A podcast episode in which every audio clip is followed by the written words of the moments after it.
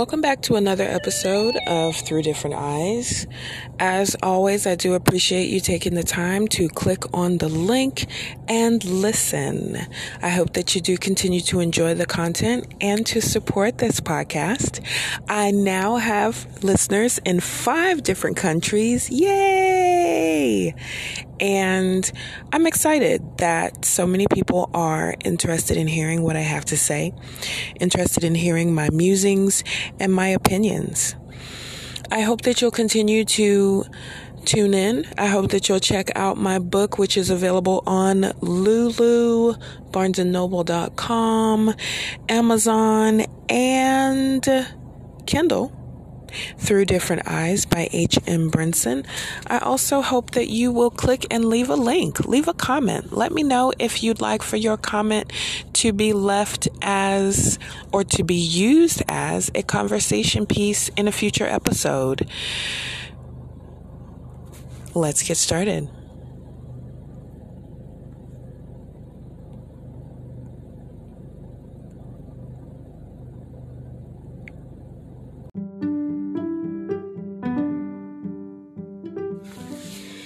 Okay, so I was um, reading this article. Ooh, I said um. I'm gonna try to not say um so much in my recordings, and I'm also gonna try to talk a little faster because I was listening to um my that's there it goes again. Anyway, y'all whatever. That's just how I speak. So anyway, I was listening to some previous episodes, and I was like, man, I sound so laid back, and I need to work on it. So anyway, I was watching the news, well, actually reading the news on my phone, and I was scrolling through and I came across this article where this man is getting a lot of negative backlash in his social media for playing a prank or doing like a mean boy joke on his girlfriend.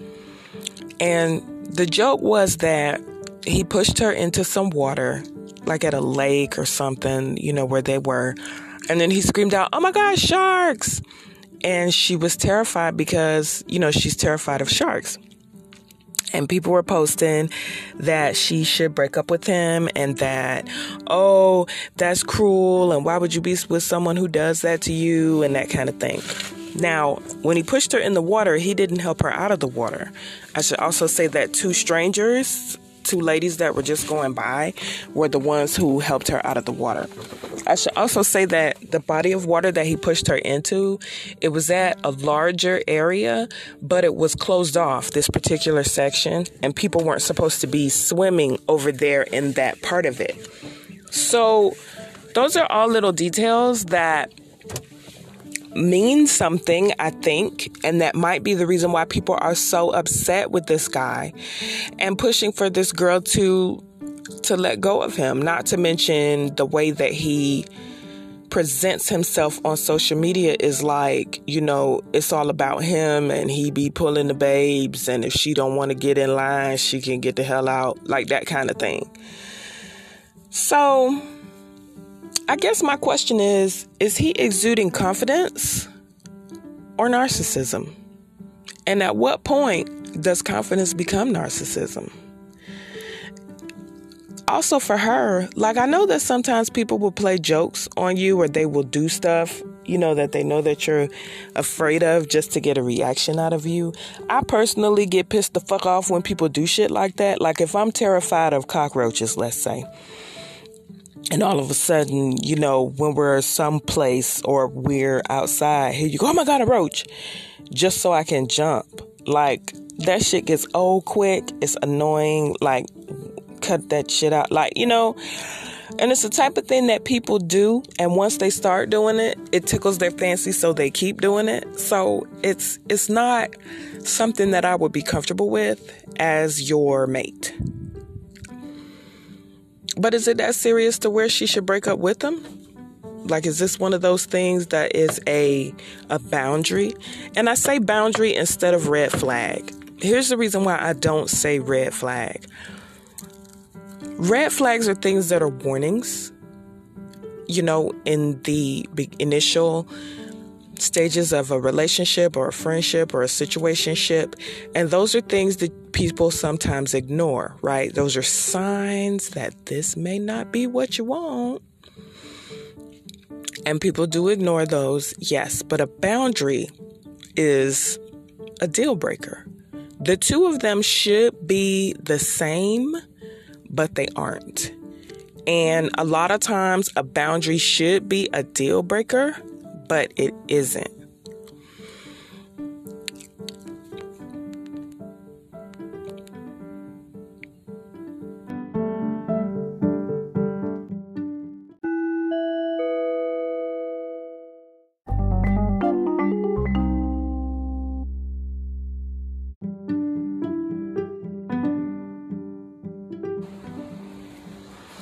So I took the gum out of my mouth because I realized that as I'm recording on my phone, when I swallow and when I inhale, you can hear it anyway. And that gum just sounded really, really gross. So let's get back to talking about this article and boundaries. At what point do boundaries become abuse? Do cro- does crossing boundaries become abuse? And when you're with someone and they cross a boundary that you have set, even though you have explained to them that whatever it is that they're doing makes you uncomfortable or that you find it offensive, is it a deal breaker? Maybe it should be. Red flags should be deal breakers. Red flags should signal that a boundary you have set for yourself is about to be crossed. But it doesn't seem like they do. And then when you start talking about relationships that become, you know, instances of violence or financial abuse or someone taking advantage of you or relationships that are take, take, take, and no give, there's always a point where that first boundary is crossed. There's always a point where that first red flag is ignored. One thing that I think is important that people and victims should think about. I'm speaking specifically to victims and survivors because that is who my books are written about, and that is really who whose perspective I am talking about in these in these episodes, specifically for victims or survivors, what you should do or what I find might be helpful is you should take a look at what was that initial red flag? What was that first boundary? Because let's face it, if he was being violent towards you, he didn't just all of a sudden beat the hell out of you and break your arm. There was a shove, there was a slap, there was a play fight, there was a um, a little finger thump. There was there was something that was out of line that you may have overlooked. If it's financial abuse, there was an instance where Money was borrowed and not returned. Money was missing and ignored. Change was missing and not mentioned. There was something that was overlooked. And this is by no means a way to make anything your fault as a survivor. That's not what the aim is here. The aim is here to pay attention to those things that are important to you, that are boundaries, that are deal breakers, and make sure that you call somebody out on what they're doing that is not comfortable or not acceptable to you, no matter how small, so that you don't repeat the same pattern.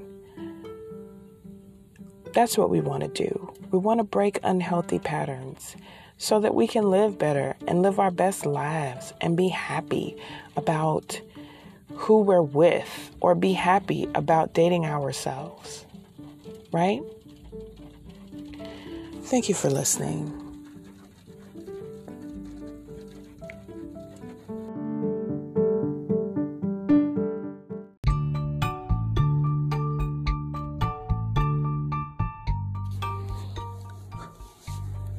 There's so much to talk about that's going on in the news right now. The there's so many changes that are taking place in our American government and so many people that are against some of these changes and so many other people that are for some of the changes. The most important thing I think right now is for us to be careful and try to keep ourselves and our families safe and healthy. As we go into these winter months, I'm really not sure what, and none of us are really sure what is going to happen. Are we going to have to shut down things again completely? Are there going to be a lot of people against that as these COVID numbers rise? This is a scary time. I know people who have been ill with COVID 19 and have recovered. I know people who have family members who have been ill with COVID 19 and have not recovered, have passed away from this horrible, horrible virus. And I don't know why it's so taboo and so terrible for everyone to just take a minute and listen to the things that will keep you safe.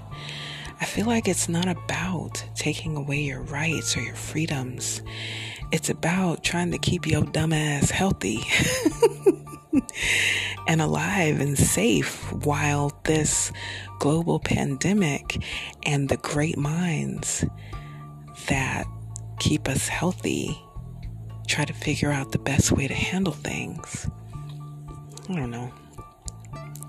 I just feel like this has done a lot to change the way of lives for all of us, and it's a global thing. It's not specific to the United States or a region of the world, it is worldwide.